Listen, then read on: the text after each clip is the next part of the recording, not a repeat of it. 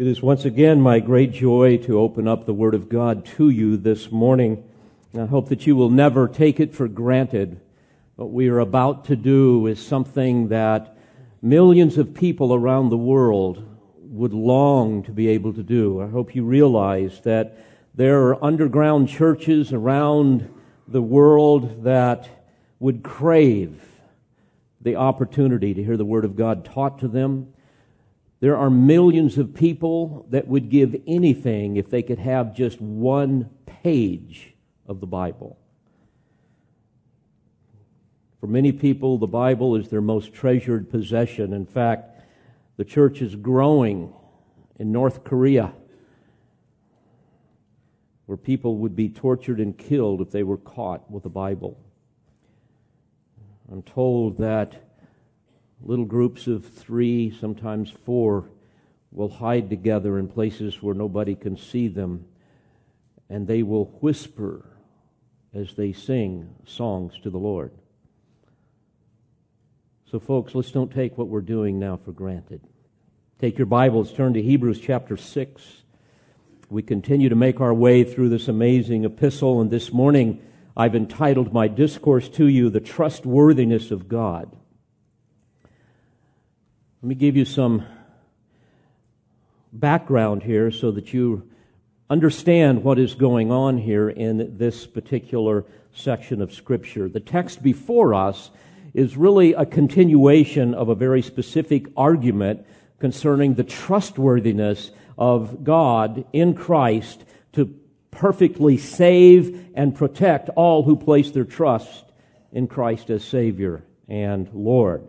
And this was a very difficult thing for the Jewish people of that day to do. In fact, it's a very difficult thing for them to do today.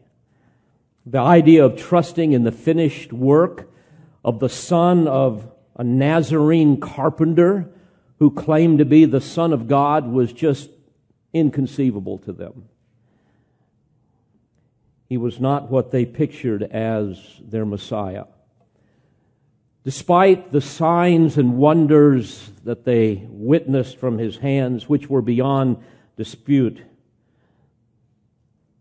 despite all of that, they could not imagine their Messiah dying some ignominious death on a Roman cross. That was just not part of their narrative.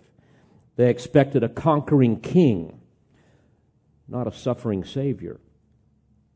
And as the writer indicated earlier in chapter 6, many of them had personally benefited from Jesus' earthly ministry. Their minds had been enlightened to the truth of their sin and the Savior and the blessings of the new covenant promises in Christ. They were given the privilege of being in the company of uh, the Holy Spirit as they witnessed uh, all the miracles and signs and wonders. They were able to at some level taste some of the heavenly gifts that had been made available to them. Some of them, no doubt, literally tasted some of the fish and the bread that Jesus had created. Some of them may have even been healed by Jesus, or their family members or friends healed by Jesus.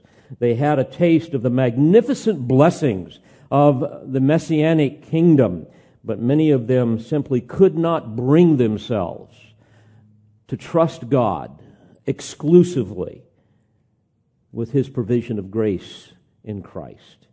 Instead, they wanted to hang on to Ju- Judaism. They foolishly believed that somehow they in themselves could contribute to their salvation by keeping the law, so they kept clinging to the old covenant of works instead of embracing the new covenant of grace.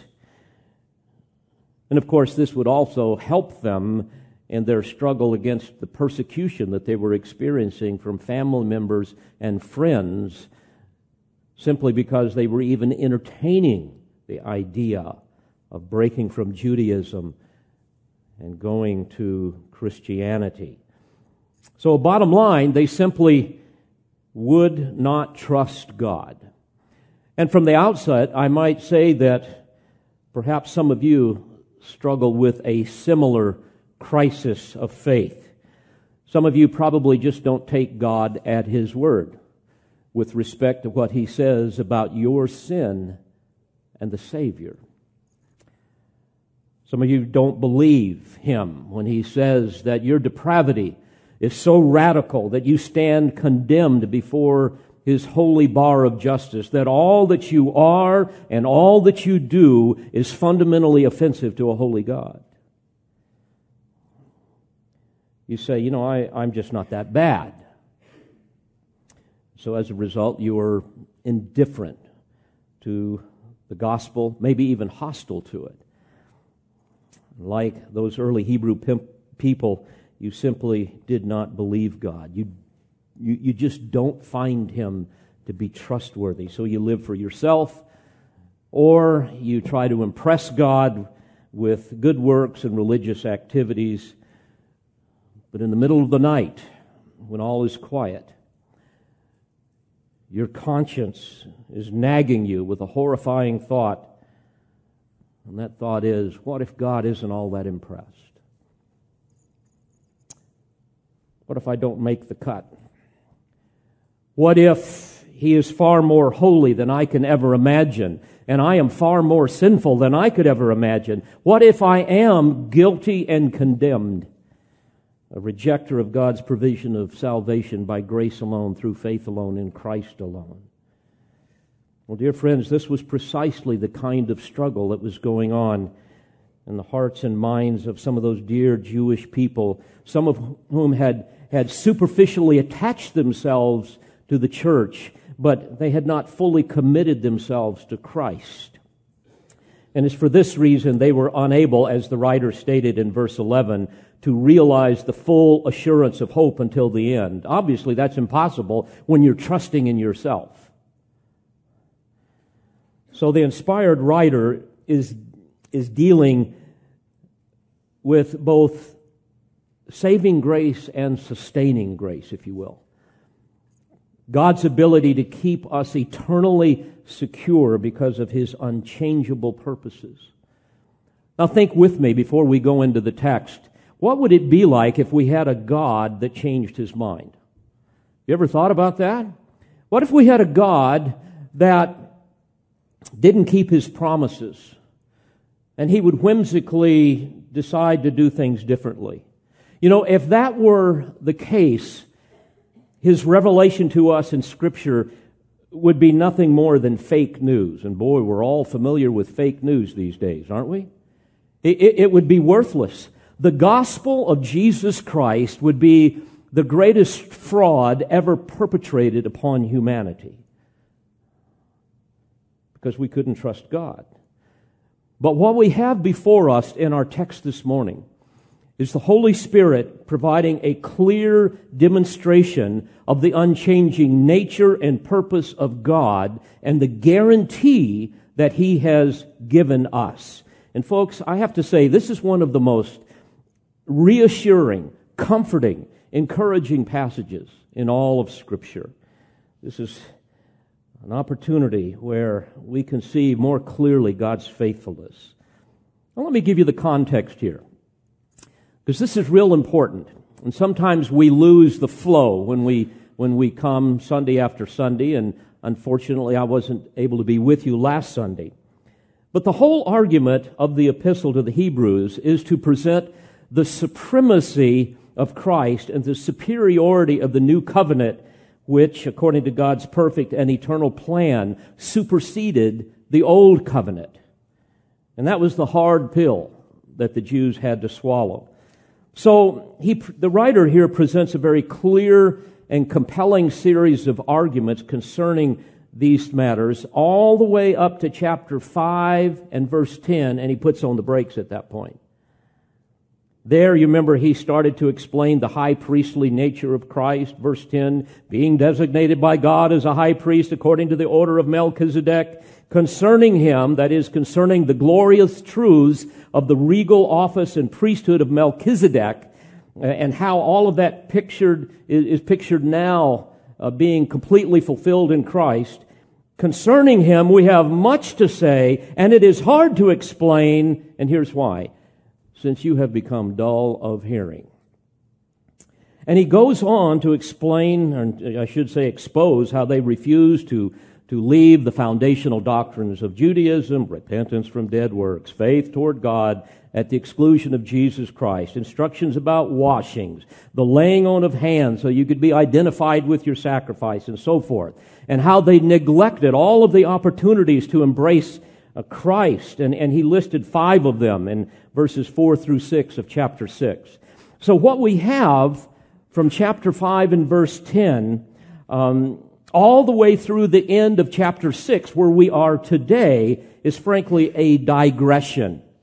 A digression where the writer confronts these borderline unbelievers concerning their refusal to wholeheartedly embrace Christ and leave Judaism once and for all. And now in verses 13 through 20 that we're going to look at here in a moment, he sets the stage for returning to his original argument as it relates to Christ fulfilling the regal office and priesthood of Melchizedek. And he's going to go on to explain that in great detail in chapter 7 through 10.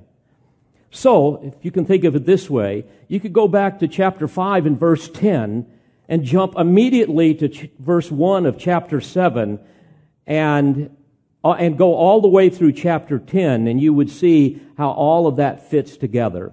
All of the things between that was a digression. And that's a fascinating journey that we will embark upon, Lord willing, beginning next week, especially um, details pertaining to the ancient tabernacle and the priestly functions, all of the Old Testament symbols and types that pointed to Christ. And he's going to do all of this for a fundamental reason that I want you to remember. He wants to explain to them why Jesus had to die. That's where he's going. And therefore, why you must trust God in order to be saved. I can't wait to take you on that journey. But first, the writer gives the reader a preview of coming attractions here in verses 13 through 20. So let me read the text this morning, beginning in verse 13 of Hebrews 6. For when God made the promise to Abraham, since he could swear by no one greater, he swore by himself, saying, I will surely bless you and I will surely multiply you. And so, having patiently waited, he obtained the promise. For men swear by one greater than themselves, and with them an oath given as confirmation is an end of every dispute. In the same way, God, desiring even more to show to the heirs of the promise the unchangeableness of his purpose, interposed with an oath. So that, by two unchangeable things in which it is impossible for God to lie, we who have taken refuge would have strong encouragement to take hold of the hope set before us. This hope we have as an anchor of the soul, a hope both sure and steadfast, and one which enters within the veil, where Jesus has entered as a forerunner for us, having become a high priest forever, according to the order of Melchizedek. Now, I wish to examine this passage under four headings, four reasons why they should trust in God's ability to perfectly and eternally save all who put their faith in the finished work of the Lord Jesus Christ. They should do so because of four things. Number one, because of the integrity of his holy character. Secondly, the inevitability of his eternal plan. Thirdly, the infallibility of his solemn word. And finally, the intermediation of his beloved Son. And I pray that each of you, especially you dear young people, I pray that you will play, pay very close attention to what the Holy Spirit has to say. Because the truths that you are about to hear unpacked for you are of eternal significance, the greatest truths in all of the world.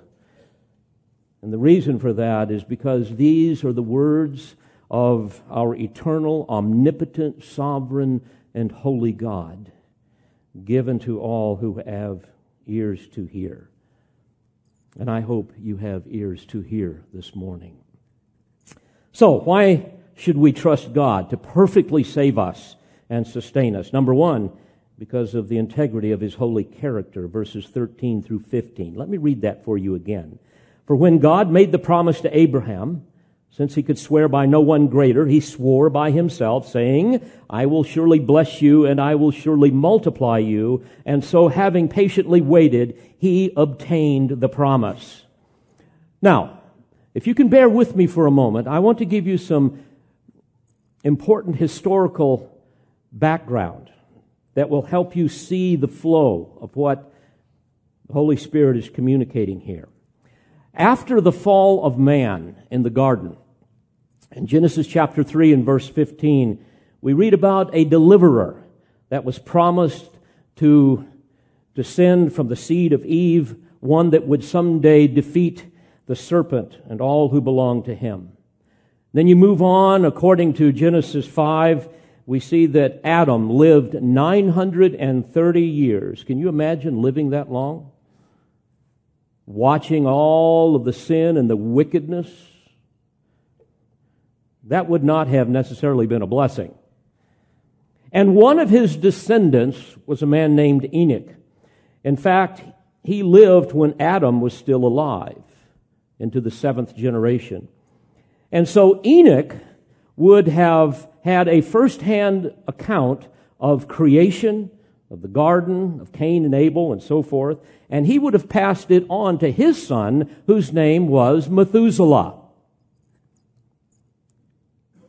and Methuselah would have passed it on to Noah.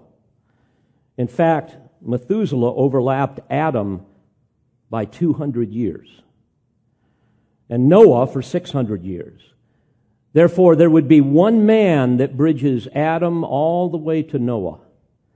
And Noah overlapped his son Shem for 400 years, and Abraham then comes along and he died before Shem. So Shem would have given Abraham a first-hand account, for example, of the flood. In fact, Shem even lived through Isaac and Jacob. But Abraham, whose original name was Abram, was raised as a pagan idol worshiper in Ur, an ancient Chaldean city of Mesopotamia, probably in the region today that we know as Kuwait. And little did Abram know at that time that God had a plan for him. A plan that was decreed in eternity past, a plan that could never be thwarted. God had a predetermined plan to give Abraham the gift of faith and through him bring the blessing of salvation to countless millions. Now, why did he choose Abraham? Why did he set his special covenantal love upon Abraham's descendants, the Jewish people? Because he wanted to. It's as simple as that. Not through any merit of their own. They were chosen solely on the basis of his uninfluenced sovereign will. In fact, in Deuteronomy 7, beginning in verse 7, we read, The Lord did not set his love on you, nor choose you because you were more in number than any of the peoples, for you were the fewest of all peoples, but because the Lord loved you and kept the oath which he swore to your forefathers. So God spoke to Abram and commanded him first to go to Haran and then later to Canaan Imagine if you came in, guys, and told your wife, honey, let's pack up everything. By the way, Abraham had a lot and a big family, lots of things. Honey, pack up. God has told me we're going So Where are we going? I don't know. But I'm going to trust him. Well, that's what happened. Hebrews chapter 11 and verse 8. The Spirit of God says, By faith, Abraham, when he was called, obeyed by going out to a place which he was to receive for an inheritance, and he went out not knowing where he was going. Then, around 2100 BC, which would be a little over 4,000 years ago, God made an unconditional, irreversible, and unilateral covenant with Abraham. We read about it in Genesis 12 and Genesis 15. And these were promises that did not depend upon the faithfulness of Abraham or his descendants, but upon God himself. God made a promise to bless his family, to be his witness people. He promised that he would give him a seed, that from his loins a Savior would eventually come. He promised to give him a land, a specific geographic territory that would be set apart by God for his people, where he would eventually dwell with them in Edenic splendor in the millennial reign. He, he, promised them a great nation, that they would become a great nation, a witness nation where the world would be blessed by them, and also a promise of divine blessing and protection. And in Genesis 15, verse 6, we read, Then he believed in the Lord, and God reckoned it to him as righteousness. But what is fascinating is what happened when God made that actual covenant with Abraham. We read about it in Genesis 15. Let me just read the story to you briefly here. Beginning in verse 8, God said, or, or he said, O Lord God, how may I know that I will possess it? So he said to him, Bring me a three year old heifer, and a three year old female goat, and a three year old ram, and a turtle dove, and a young pigeon. The birds of prey came down upon the carcasses, and Abram drove them away. Then he brought all these things to him and cut them in two, and laid each half opposite the other, but he did not cut the birds. Now, when the sun was going down, a deep sleep fell upon Abram, and behold, terror and great darkness fell upon him. God said to Abram, Know for certain that your descendants will be strangers in a land that is not theirs, where they will be enslaved and oppressed 400 years. But I will also judge the nation whom they will serve, and afterward they will come out with many possessions. As for you, you shall go to your fathers in peace, and you will be buried at a good old age. Then in the fourth generation they will return here, for the iniquity of the Amorite is not yet complete. By the way, all of that previewed the Egyptian bondage, the Exodus, and the conquest later on.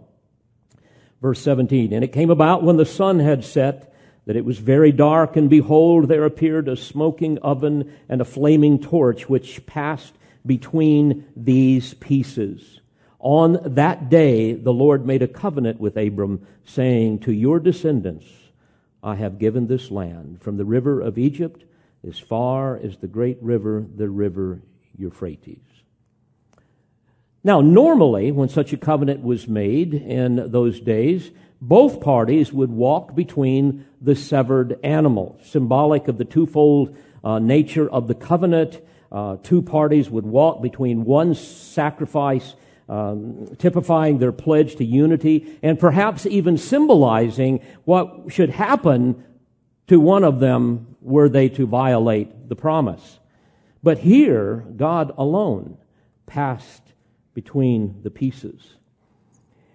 It's amazing, isn't it, to think that here the Lord of glory himself descended and entered into a covenant with Abram.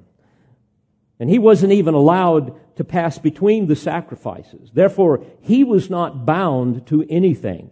There was no mutual obligation to fulfill the conditions of the covenant. In fact, Abraham had no input in determining or fulfilling those conditions.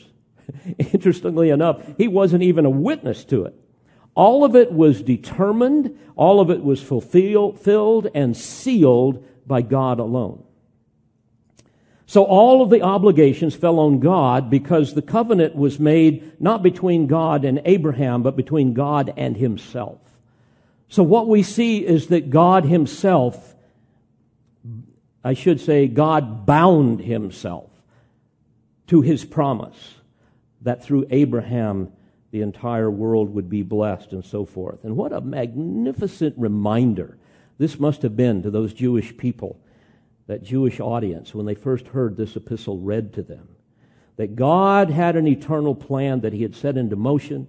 They could look back and see how He had fulfilled it perfectly, all the way back to Abraham. Now, back to the argument here in Hebrews 6. Remember now, to the Jews, Abraham was the greatest example of faith. He was the father of faith, the model of faith. In fact, Paul elaborates upon this in Romans 4, as you may recall. In fact, Abraham trusted God so much that he was willing to sacrifice his son, which would have, humanly speaking, destroyed an opportunity for the fulfillment of the covenant blessings that God had given him. So the writer of Hebrews is arguing that you too should have faith like Abraham had that you too should patiently wait for the fulfillment of all of God's promises made available to you through faith in His Son, the Lord Jesus Christ. Moreover, he's saying, even as God secured the promise to Abraham by the integrity of his own character, likewise, God Himself secures the promises of eternal life to everyone who trusts in His Son, the Lord Jesus Christ.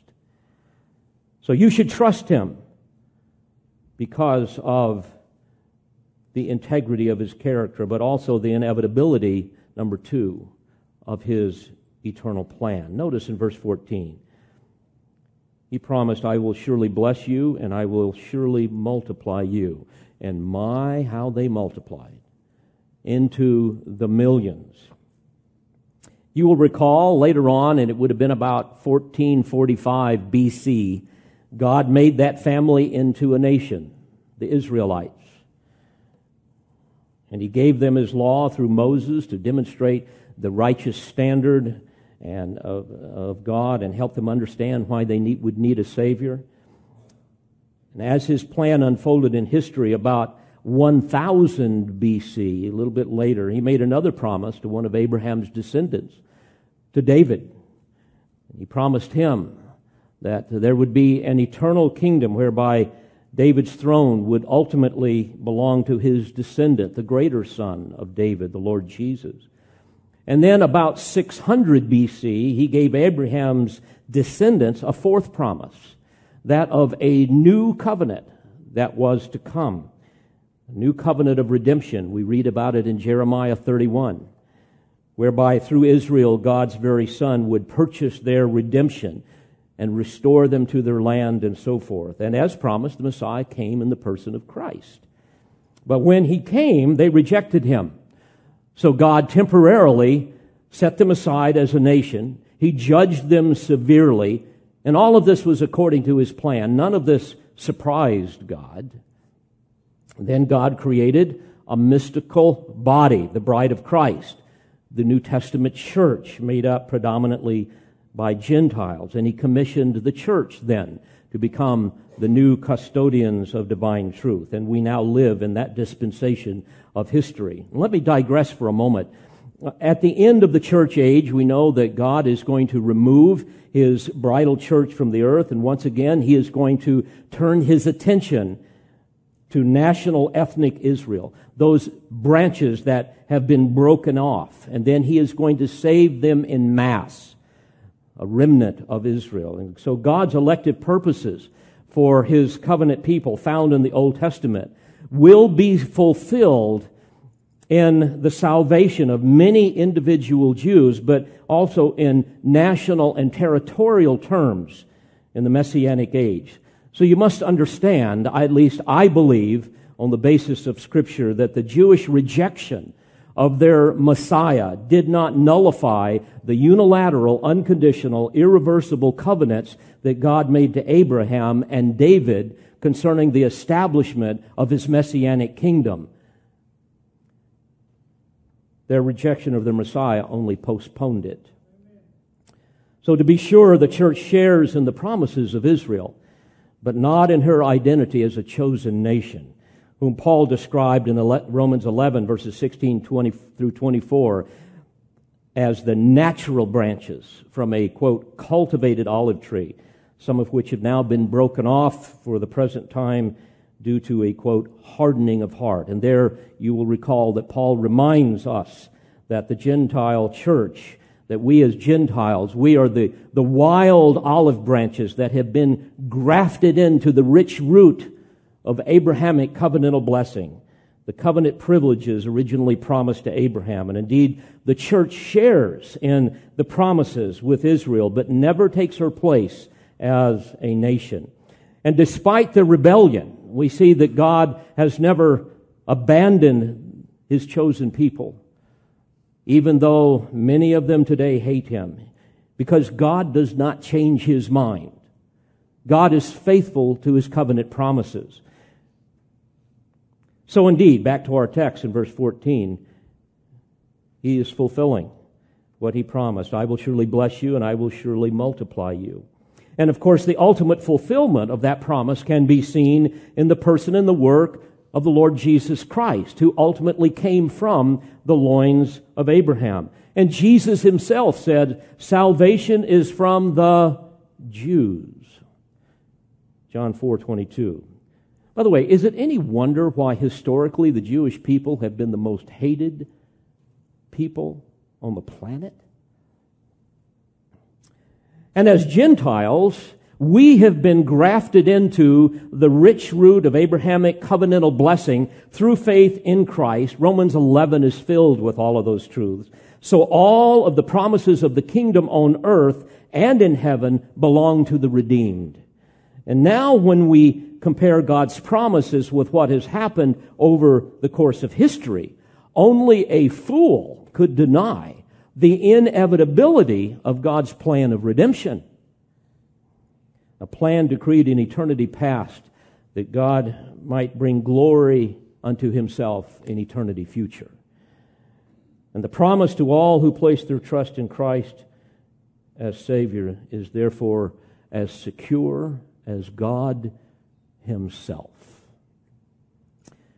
Isaiah says in chapter 14, verse 24 Surely just as I have intended to it, it has happened. And just as I have planned, so it, I should say, just as I have intended, so it has happened. And just as I have planned, so it will stand. This is so profoundly comforting to me.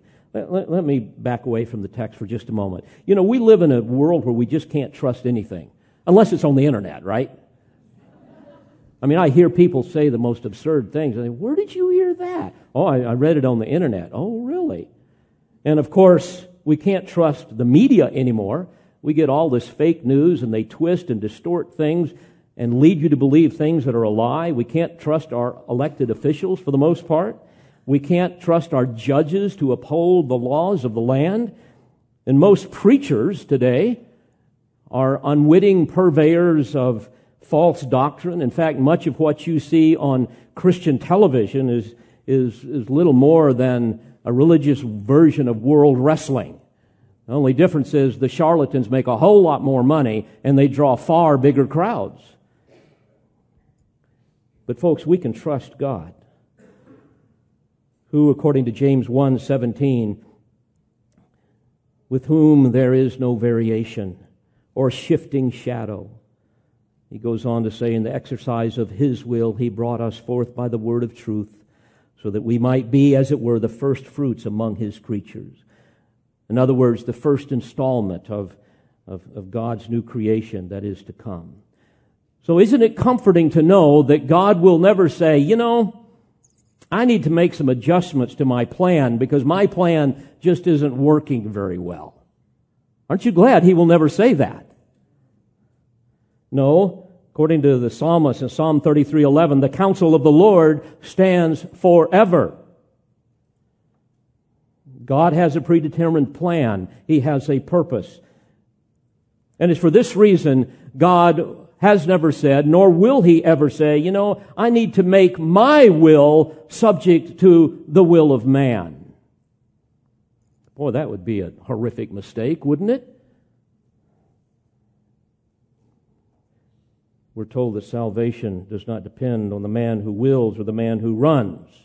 In other words, it doesn't depend upon human effort, but on God who has mercy. Romans 9:16. Ephesians 1 and verse 11, we, we have obtained an inheritance having been predestined according to, here it is, His purpose, who works all things after the counsel of His will, not our will. So the writer is arguing here that you, you must trust in God's provision of this new covenant because of the integrity of his holy character, because of the inevitability of his eternal plan, but thirdly, because of the infallibility of his solemn word. Notice verse 16. He says, For men, human beings, swear by one greater than themselves, and with them an oath given as confirmation is an end of every dispute. Now let me explain this.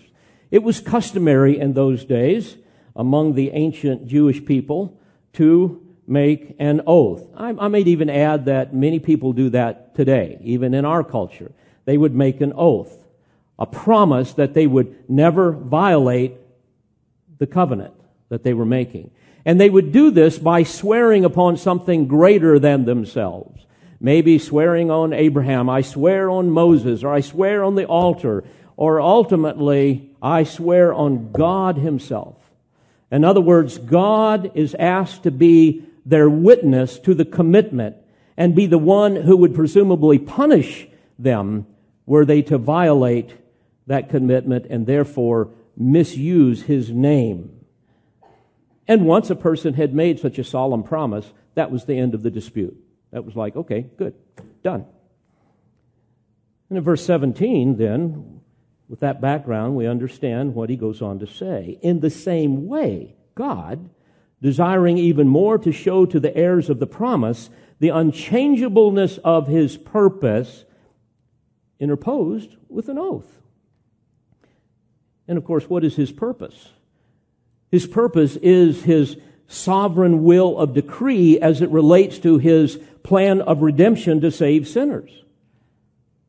Now, it wasn't necessary for God to make an oath because his word and his will are synonymous.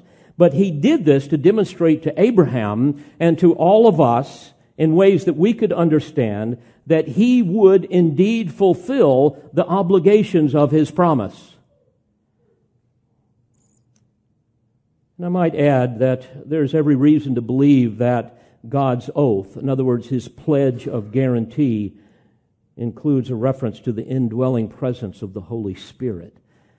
The reason I would say that, we read in 2 Corinthians 1, beginning in verse 21 Now he who establishes us with you in Christ and anointed us is God, who also sealed us and gave us the Spirit in our hearts as a pledge.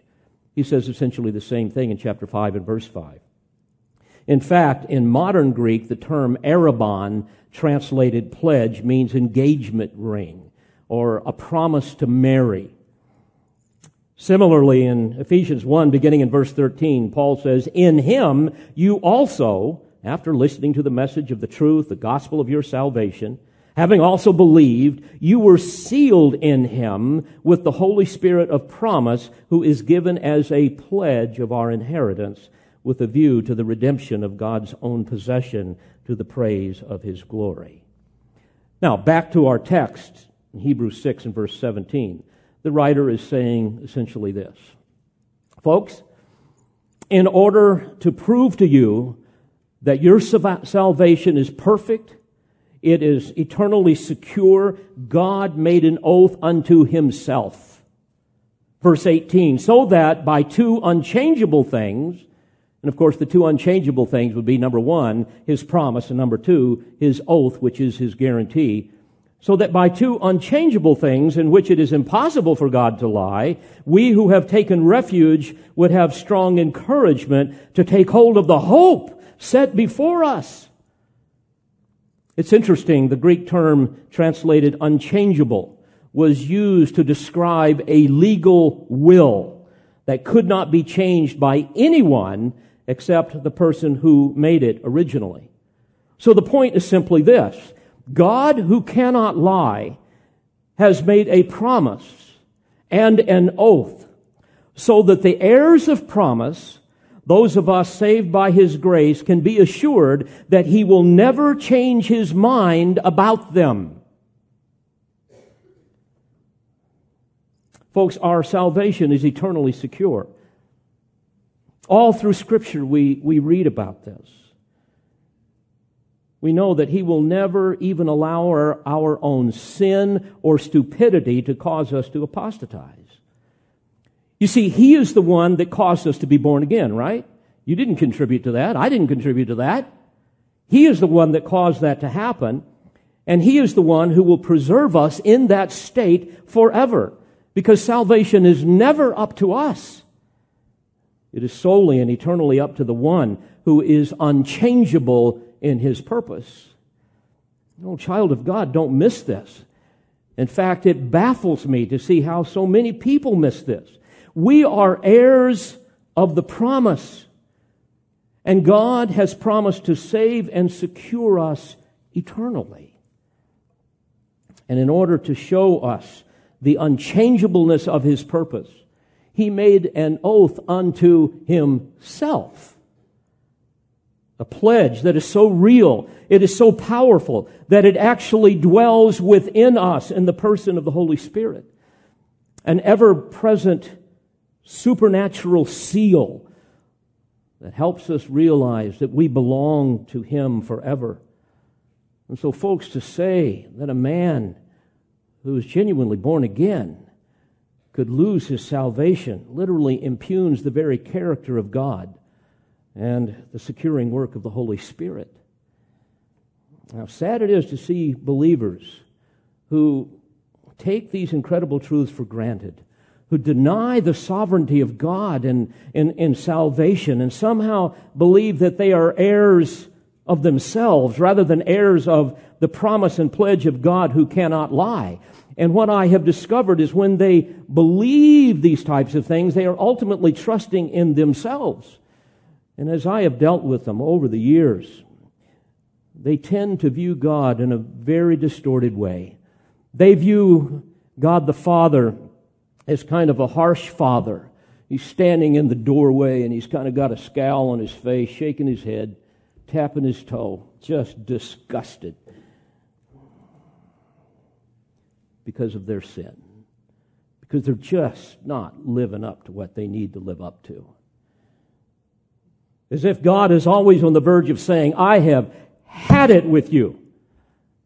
You are not keeping your end of the bargain.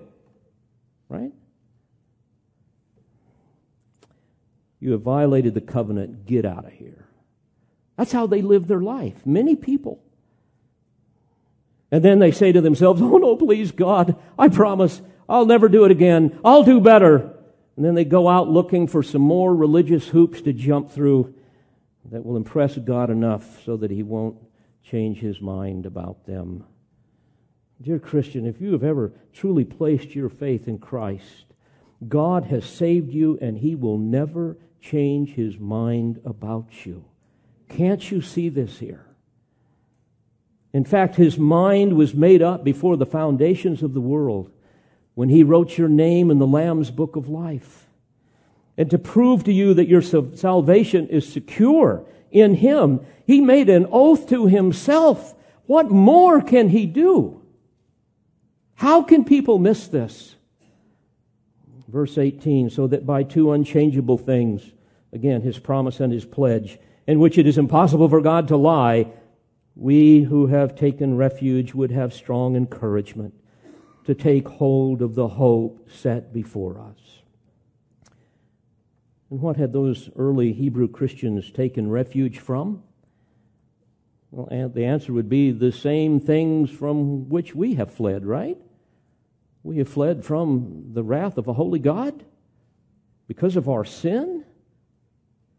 We have fled from the, the wickedness of Satan's world system that is in opposition to God and all who belong to him.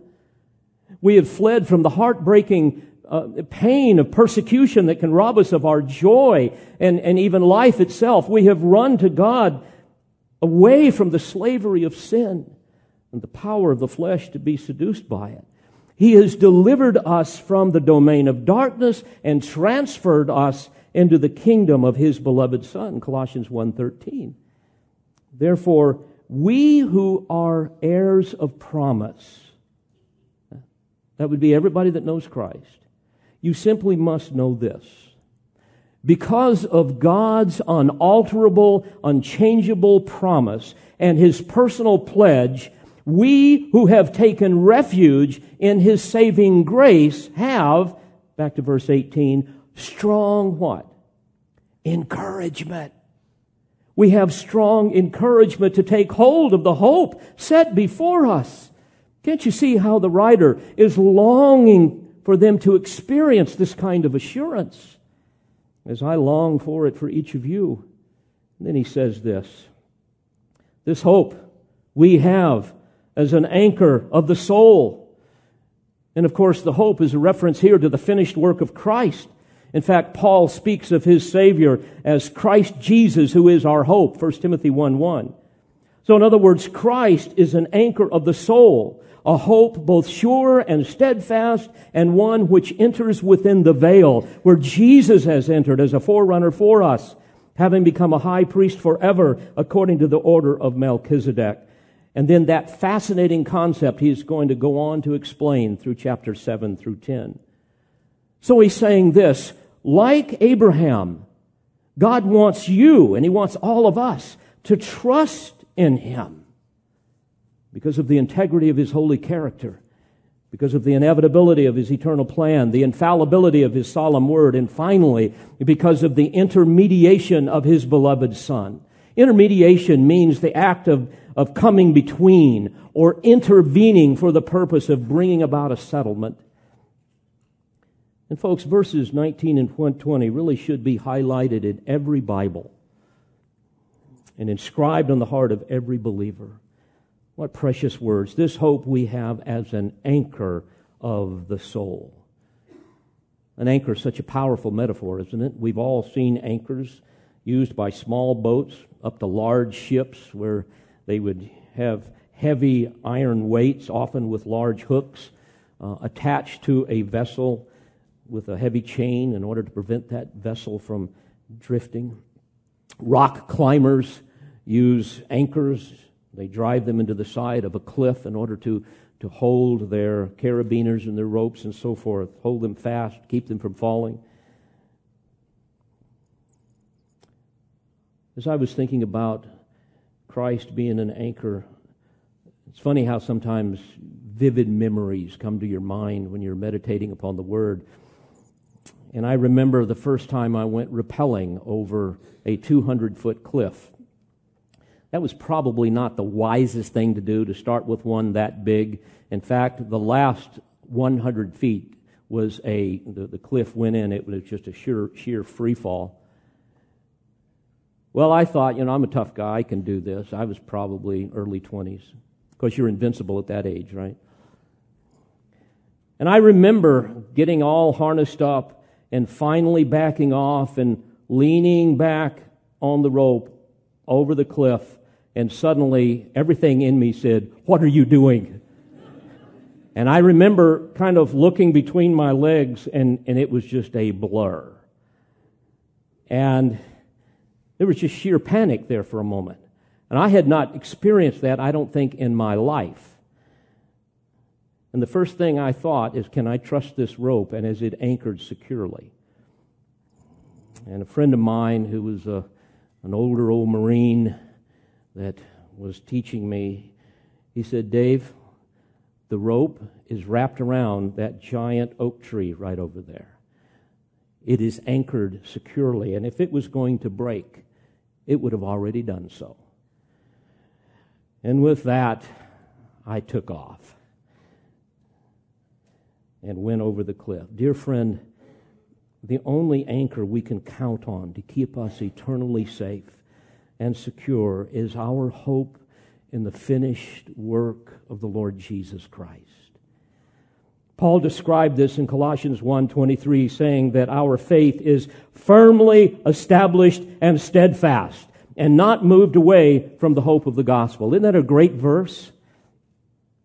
And wouldn't this have been just so profoundly encouraging to those Jewish people? Again, think of all the persecution they were experiencing.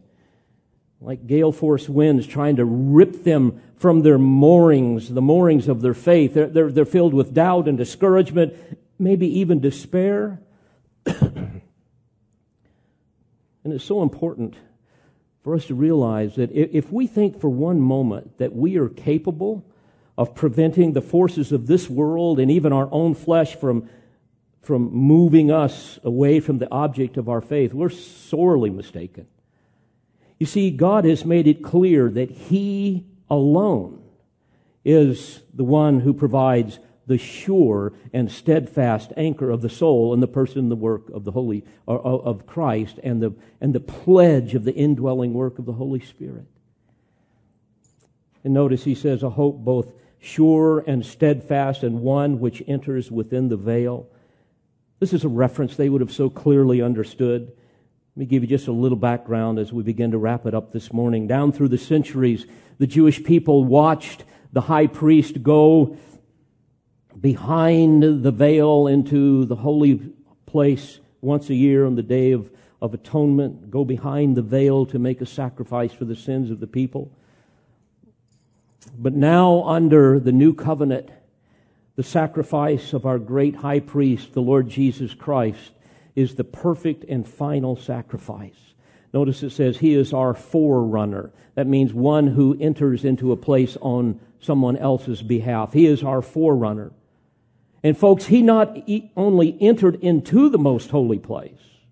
Remember, the, the high priest could only go in for a short period of time and then he had to get out. He not only entered into the most holy place, he remains there today. Verse 20, he has, Jesus has entered as a forerunner for us, having become a high priest forever according to the order of Melchizedek. You see, folks, Christ has entered into the heavenly holy of holies. He is now set down at the right hand of the majesty on high. And what does he do there for us? He intercedes on our behalf, on behalf of all that the Father has given him. In fact, later on, the writer of Hebrews will say in chapter 9, verse 15, He is the mediator of a new covenant in order that since a death has taken place for the redemption of the transgressions that were committed under the first covenant, those who have been called may receive the promise of the eternal inheritance. Oh, child of God, our salvation is eternally secure because of the intermediation of our blessed Savior. He is our guarantee, the mediator of a better covenant, a concept that the writer is going to go on to explain in chapter 7 through 10. So this brings us to the end of chapter 6. Lots of information. And I find it so ironic, maybe you do too, to think that so many people will use a couple of passages out of this great chapter to argue against God's ability to save perfectly and eternally, when in fact this chapter teaches just the opposite. Aren't you thankful that we have a sure and steadfast hope? What a profound encouragement. Can I challenge you with this as we leave this morning? Something that I hope will be practical for you. Remember these great truths when you feel as though God, for whatever reason, has kind of abandoned you where, where you feel distance from Him, when you wonder maybe even if you've lost your salvation, when temptation is strong, when, when personal sin drives you to maybe legitimate guilt, but illegitimate despair, because, dear friends, our hope is the antithesis of despair. Remember, because of God's promise, because of His pledge, you have a hope that is steadfast and sure. Our hope is not in, our, in ourselves. It is in Jesus who has entered behind the veil on our behalf. Amen. Great truths. Let's pray together. Father, thank you. Thank you for your word that brings such clarity, brings conviction, brings encouragement, but Lord, how it brings hope to our hearts. I pray that by the power of your Spirit, what we have examined here this morning may fortify the faith that is ours by your grace. For it's in Christ's name that I pray. Amen.